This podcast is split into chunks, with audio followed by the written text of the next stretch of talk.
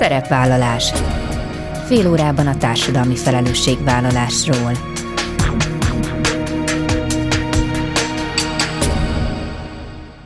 Jó napot kívánok! Bíró Bori köszönti Önöket. Adásainkban hétről hétre példákat hozunk arra, hogy egy-egy cég vagy intézmény, netán magánszemély, milyen formában, milyen eszközökkel járul hozzá anyagi gondok, társadalmi problémák orvoslásához, az életminőség javításához, a fenntartható fejlődéshez. Így módon is kifejezve, hogy felelősséget érez azért a környezetért, amelyben él és dolgozik. Szeptembertől indul a Civil Impact Akadémia hetedik évfolyama non-profit szervezetek számára. A program során a civilek azt a tudást sajátíthatják el, amely a vállalatokkal való együttműködésben segíti és fejleszti őket. Mindezt annak érdekében, hogy professzionális alapokon működő szolgáltatásokat, társadalmi és környezeti befektetési programokat tudjanak nyújtani a for-profit szektor képviselői számára, ezzel erősítve saját pénzügyi fenntarthatóságukat. Kis Gyöngyvér a Civil Impact ügyvezetője mesél a képzés részleteiről.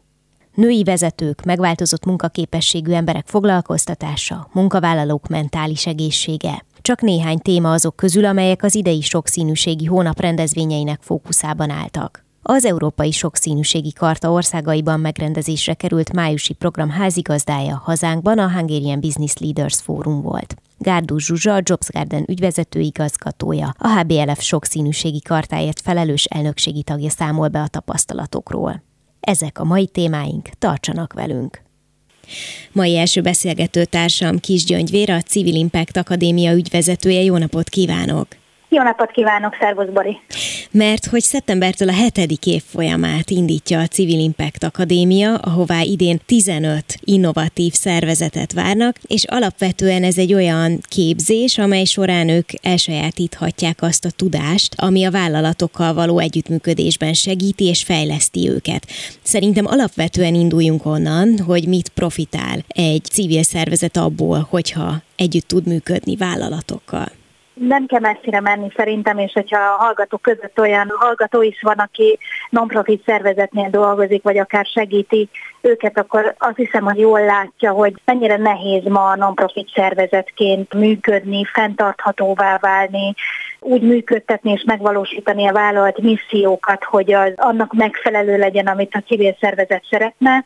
Mi azt valljuk, és most már több mint tíz éve dolgozunk ezen a piacon, hogy a vállalatokkal való kapcsolódás egy olyan lábat tud adni egy civil szervezet működésében, finanszírozásában, mindennapi tevékenységeiben, ami pontosan abban tudja őt segíteni, hogy a civil céljait elérje, ellenben valami olyan célcsoporttal, egy olyan egységgel tudjon együttműködni, ami gyakorlatilag ezt a financiális hátteret tudja biztosítani. Nyilván a vállalatokkal való együttműködés az sokféle lehet. Ez lehet pro bono együttműködés, amikor valamilyen segítséget nyújt a vállalata a mindennapi feladatok ellátásába, lehet egy támogatás, mi abban kívánunk a Civil Impact Akadémia keretében segítséget nyújtani, hogy a szervezet egy olyan szolgáltatást tudjon kiépíteni, megvalósítani és végig gondolni, ami egy vállalati problémára ad választ a civil szervezet szemüvegén keresztül.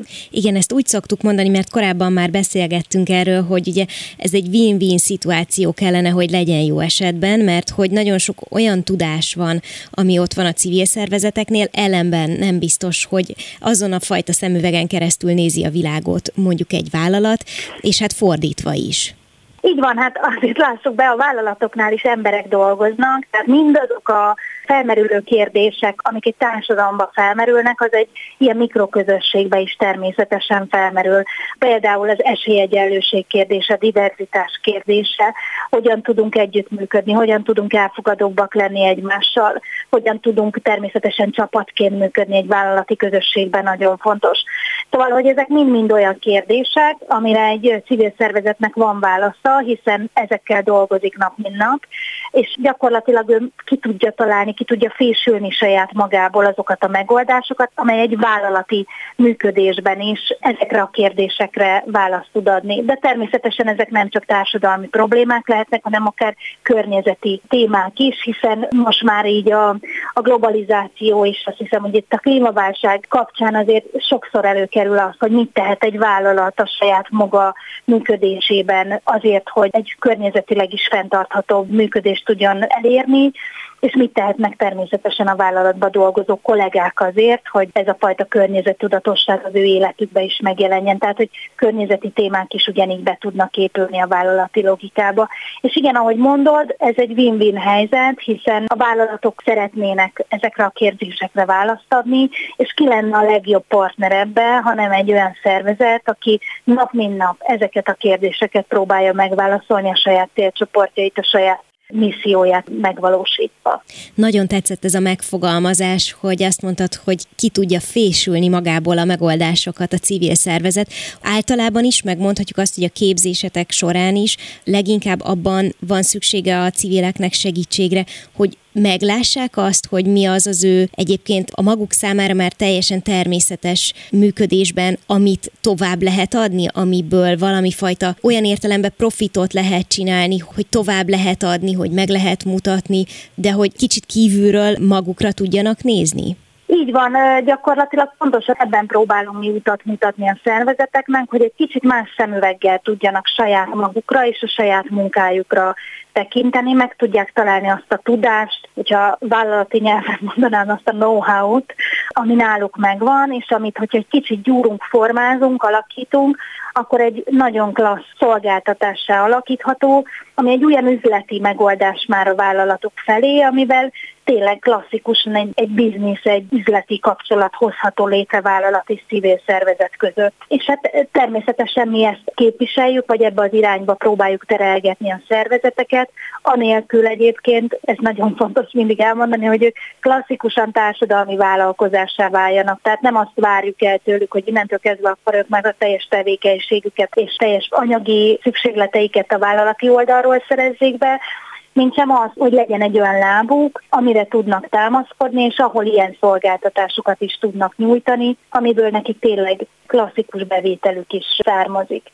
Azt szoktuk mondani egyébként, hogy a non-profitság az nem egyenlő a csórósággal és azzal, hogy nincs pénzem, sőt, az lenne az ideális világ, én azt gondolom egy civil szervezet számára, hogy meg tudná találni azokat a financiális lábakat, amiből ő egész évben tudja szuper módon finanszírozni a saját szuper misszióját, amit vállalt. Ebben próbálunk mi egy ilyen vonalvezető lenni, vagy egy segítő szervezet, aki ezen az úton elindítja őket, és meg tudja mutatni azt a formát, azt a látásmódot, amivel ez, a, ez az üzleties működés, ez az üzleti szemüveg feltehető, és ami segítséget nyújt a mindennapokban.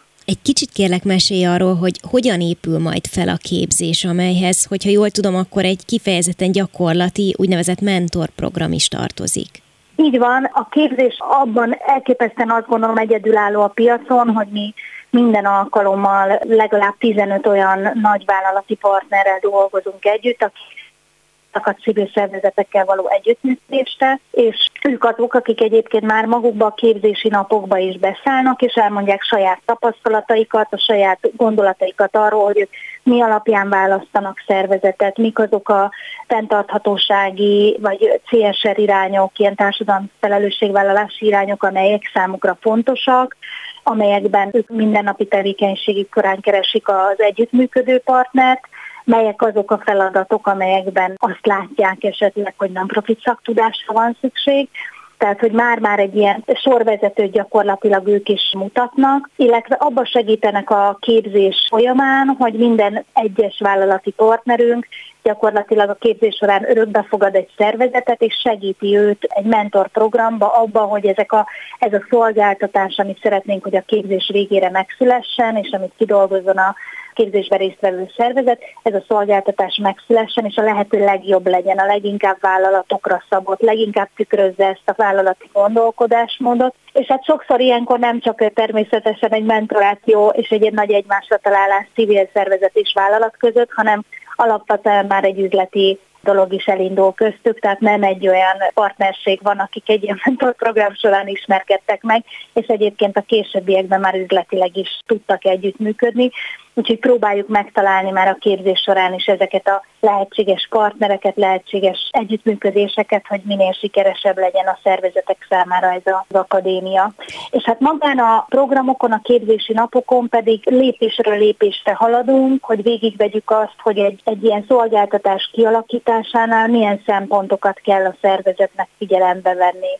Mondanál egy kedvenc példát az örökbefogadásra az elmúlt évekből, amikor egymásra talált így valóban civil szervezet és vállalat, és nem kell névvel, csak hogy egyáltalán az elvet értsük, vagy azt, hogy a gyakorlatban hogyan tud megvalósulni mindez.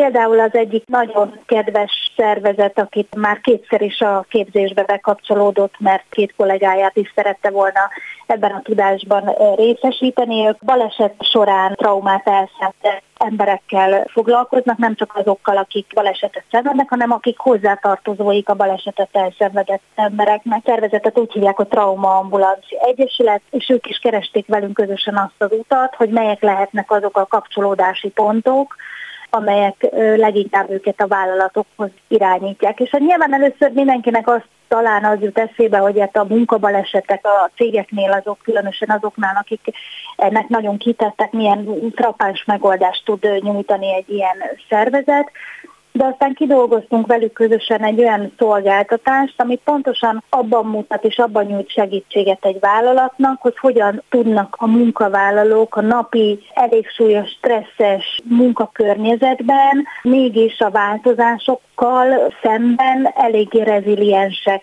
maradni, hiszen azért az elmúlt időszak, az, és akkor csak az egyik téma a Covid, azt gondolom, de az elmúlt mondjuk pár év azért a vállalati működésekben is nagyon sok változást hozott, és ebben bizony a kollégáknak nagyon-nagyon komoly megfelelési szükségleteik vannak, és nyilván a, addig eljutni, hogy ne egy stresszes, kiégett munkavállaló legyen, addig csak és kizárólag az a vállalat tud, és azt tud megfelelni ezeknek az elvárásoknak, aki a kollégáit már a kezdet-kezdetén segíti abba, hogy hogy tudnak ők a változásokkal a lehető legjobban megküzdeni, hogyan tudnak olyan stratégiát, megküzdési stratégiát kialakítani, ami a lehető legjobban védi őket a kitettségtől, és ebben például ez a szervezet szuperül tud nekik segíteni. És hát nem egy, hanem több vállalat is örömmel kapcsolódott hozzájuk, mert hogy ez egy olyan vállalati probléma, ami ami mondom, hogy a mostani, az elmúlt öt évnek gyakorlatilag ilyen, mondhatod, sláger témája, és elképesztően keresik a megoldásot a HRS kollégák arra, hogy, hogy hogyan tudnak ebben segítséget nyújtani a saját kollégáiknak. Egy másik szervezetünk például alapvetően ugye nagyon sokszor kerülnek hozzánk fogyatékos embereket foglalkoztató szervezetek, akik nagyon-nagyon komoly missziót teljesítenek és elképesztő feladatokat vállalnak fel a mindennapokban, és hát természetesen ebben a működésben például a megváltozott munkaképességű kollégáknak a foglalkoztatása szintén egy olyan téma és egy olyan topik, ami kimeríthetetlen tárháza mondjuk a vállalati igényeknek. Úgyhogy elég tág a keret, de mondhatnék még környezeti témákkal foglalkozó szervezeteket is, akik például a mindennapokban segítenek vállalatoknak abban, hogy hogyan tudnak tényleg akár munkahelyen belül környezettudatosabbak lenni, milyen megoldásokat érdemes egy vállalatnak bevezetni ahhoz, hogy a klíma tudatosságot erősítse cégen belül, hogyan lehet a dolgozókat például egész segíteni abba, hogy ezeknek az elvárásoknak megfeleljenek. Szóval tényleg elképesztően sok a lehetőség.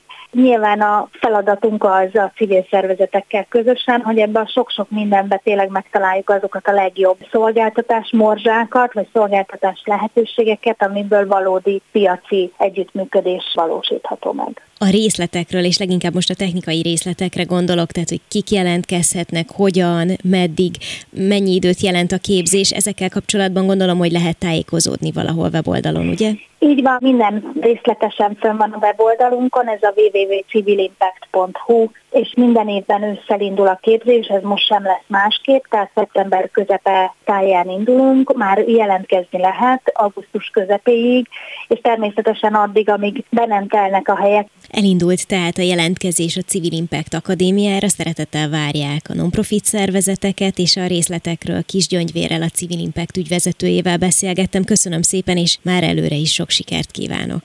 Köszönjük szépen!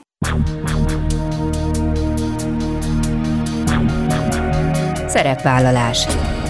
Fél órában a társadalmi felelősségvállalásról.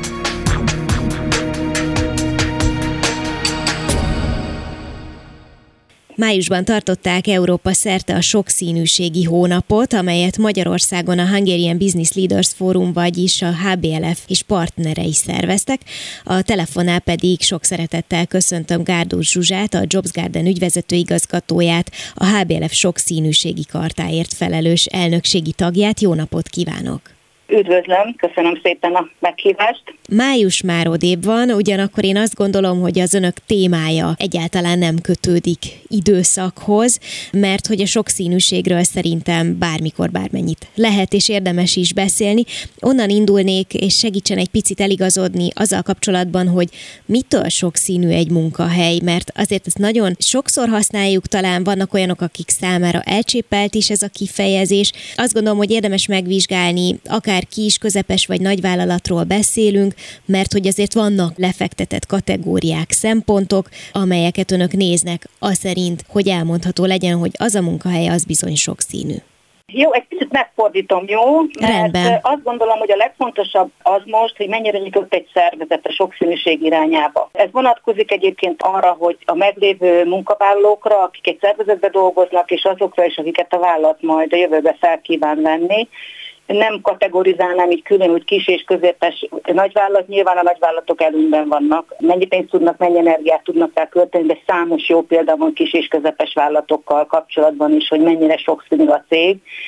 Ami fontos szerintem, hogy milyen szemléletet kívánnak a vállalatok vagy szervezetek kialakítani, és a folyamataikat ezt hogyan alakítják úgy, hogy a szervezetbe érvényesüljön az az egyenlő bánásmód, a befogadó kultúra. Tehát ez számunkra azt jelenti a kartába és a HBLS-be is, hogy a munkavállalókat a tudásuk, képességeik és teljesítményük alapján értékeljék ha egyébként a sokszínűségi területeit nézzük, én azokat a vállalatokat emelném ki mérettől függetlenül, akinél már van egy stratégia, egy átgondolt stratégia, működnek már a folyamataik, és a munkavállalók között nem tesznek különbséget egyáltalán sem nemre, sem bőrszínre, sem vallásra, nemzetiségre, sem életkorra, szexuális irányultságra, vagy mozgásban korlátozottság miatt ha ez megvalósul egy cégnél, az lehet bármilyen nagy vagy kicsi, akkor én azt gondolom, hogy akkor itt már elindult valami, illetve működik jól. Vannak már egyébként olyan nagyvállalatok, ahol a sokszínűség a vállalati stratégia része, az üzleti stratégiának is a része,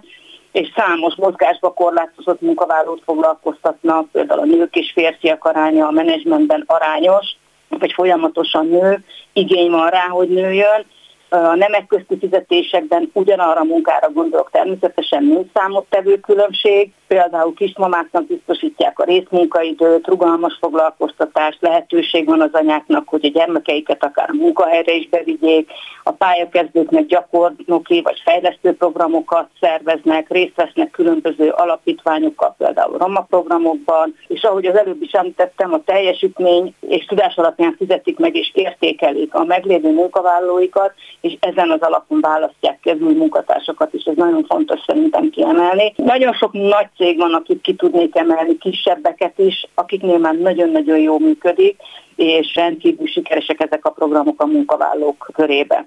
Na most ugye a nyitottsággal indította Zsuzsa, hogyha már ez szóba került, akkor egy ilyen folyamatot, mert hogy ez azt gondolom, hogy valamennyire egy folyamat, azt mennyire lehet kvázi erőltetni, tehát hogy kin múlik az, hogy egy, egy munkahely az sokszínű legyen, mert nyilván nagyon-nagyon számít, hogy milyen az adott vezető, de én azt gondolom, hogy egy ilyen helyzetet, egy ilyen folyamatot, azt maguk a munkatársak is elő tudnak idézni. Illetve tudnak a gátjaik is lenni, igen. Én azt gondolom, hogy, hogy nagyon-nagyon fontos a felső vezetői elköteleződés, tehát az, ha nincs meg, akkor, akkor nehéz bármit is keresztül vinni, viszont erőltetni semmiképpen nem érdemes, mert nem fog működni. Tehát a felsővezetői elköteleződés az nagyon-nagyon fontos, és ez természetesen még nem elég, mert kell az, hogy egy jó átgondolt stratégia kommunikáció mentén történjen ugye a, sokszínű munkahely kialakítása, és számos esetben tapasztalom, hogy nagyon sok alulról jövő kezdeményezés is van, és ha kettő találkozik, akkor a legsikeresebben uh-huh, valósul ez meg a vállalatoknál.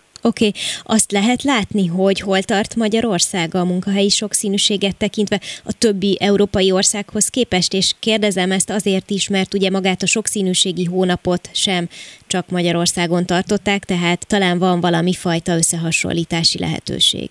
Igen, igen, valóban ez így van, hiszen ugye a, a Magyar Sokszínűségi Karta az az Európai Unió sokszínűségi kartájának a tagja, úgyhogy rendszeresen találkozunk, beszélünk ugye a kartatagokkal, de azt kell, hogy mondjam, hogy Nyugat-Európához képest azért bőven van még mit fejlődni. Nekünk itt Magyarországon is szerintem egyéb kelet-európai országoknál is. Amit egyébként kiemelnék, hogy a nemzetközi nagyvállalatok, már az itthoniak, ők nagyon sokat tudnak tanulni, jó gyakorlatokat, tudást, folyamatokat tudnak a központjaiktól kapni, a kis és közepes vállalatoknak, vagy akik ugye nem multinacionálisak, ugye ebben nagyobb támogatásra van szükségük. Tehát ezért nagyon fontos, hogy, hogy aki a kartában benne van, az hozzájuthasson egy csomó tanulási lehetőséghez, tudás megosztáshoz, de nagyon sok tennivaló van még itthon is az előítéleteknek a lebontásába, jó gyakorlatok kialakításába, elsajátításába, úgyhogy a HBLF nem véletlenül alapította meg a kartát egyedüli képviselőként itt Magyarországon, hiszen pont az a cél ugye a HBLF-be is, hogy a sokszínűséget támogassa a tagokon keresztül. Kiemelném például ugye a Rómaster alapítványát a HVLF-nek, ahol fiatal, tehetséges romák integrálását támogatja az alapítvány, vagy itt van a Nemzetközi X-Mentor programunk, itt pedig fiatal, tehetséges, ambiciózus nők dolgozhatnak együtt tapasztalt, sikeres felsővezetőkkel mentorprogram keretein belül vagy mondjuk meg tudnám említeni például a márciusi nagy sikerű nőnapi CEO kampányunkat, ahol közel 100 CEO tett vállalást a nők helyzetének a javításáért. Miért éri meg hosszú távon, ha egy munkahely sokszínű? Mert hogy, ha jól tudom, üzletileg is elég jól kimutatható az eredményesség, és nyilván nem ez a mozgatórugó, vagy az a jó, hogyha ha nem ez a mozgatórugó, hanem mindaz, amit már az eddigiekben említett, de talán azért, hogyha valaki vezetőként hallgat minket, akkor nem baj, hogyha ha erről is hall. Rengeteg kutatás bizonyítja, hogy a sokszínű befogadó szervezetek üzletileg is eredményesebbek. Tehát számszerűen kimutatható, de az nagyon fontos például, aminek szintén üzleti hatása van, hogy egy sokszínű befogadó szervezetben a munkavállalók biztonságban érzik magukat. Ha én biztonságban vagyok, akkor a teljesítményem is jobb, és elkötelezettebb vagyok a cég iránt. Én is idézném itt Solti Andreát, a HBLF elnökét, mert nagyon szépen összefoglalta, hogy verseny előnyre tehetünk szert azáltal, hogy jobban megértjük a társadalmi igényeket, a vásárlói elvárásokat, és egy nagyon gyorsan változó, komplex világban többféle szempontot veszünk figyelembe a döntéseinkbe. Úgyhogy én csak azt tudom mindenképpen elmondani, hogy a sokszínű szervezetek sokkal sikeresebbek üzletileg is.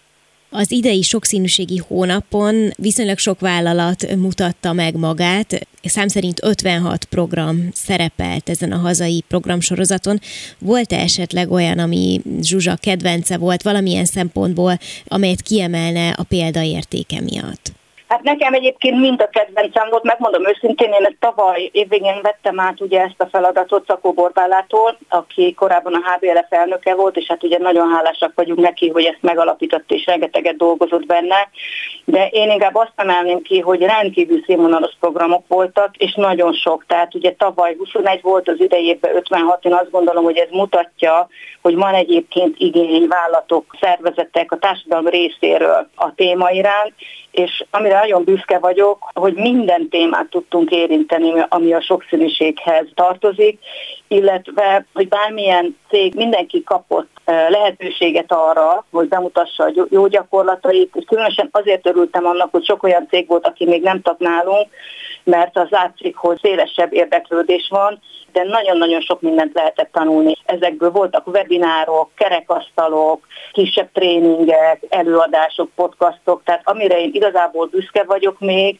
hogy az oktatás hangsúlyosabban jelent meg a, az idei hónapban. Például volt hátrányos helyzetű területek oktatásáról téma, egyes pályák speciális sokszínűségi kihívásai, az egyetemi oktatásban megjelenő diverzitás. Én azt gondolom, hogy azért is vagyok nagyon büszke erre, hogy sokkal több fiatal tudtunk elérni az idei hónapban, mint korábban hiszen az nem győzöm elégszer hangsúlyozni, hogy minél korábban tudnak a témával a diákok, a fiatalok foglalkozni, annál eredményesebben tudják ezt később beépíteni. Ugye az idei évben sokkal több alapítvány, non-profit szervezet is vonódott be együtt ugye a vállalatokkal, a közös programokba akkor kimondhatjuk, hogy sokszínű volt a sokszínűségi hónap, igen, és nagyon köszönöm. Igen, és, és, akkor még egy mondatot igen. mondjak, amire még nagyon büszke vagyok, hogy ugye most az EU-nak van egy honlapja, ahova föltöltik ugye a kartatagok a programokat, és itt a hónapzárás után azt tapasztaltuk, hogy egyébként az EU kartán belül Magyarországon második lett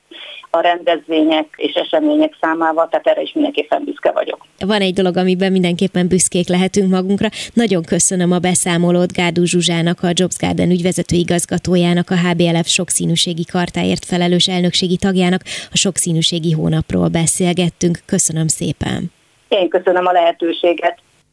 Ennyi fért a mai műsorba, legközelebb jövő héten szombaton 13 órakor jelentkezem. Ha még nem tették, kövessenek minket közösségi oldalainkon, a Facebookon, az Instagramon és a YouTube-on. Ha bármiről lemaradtak volna, az adást a Klubrádió weboldalán is vissza tudják keresni. És most már egy jó ideje podcast formában is elérhető a szerepvállalás. Keressék a Spotify, a Google és az Apple podcastek felületein, ahol bármikor meghallgatható a műsor. Köszönöm, hogy velem tartottak, további kellemes online rádiózást kívánok. Bíró Borit hallották.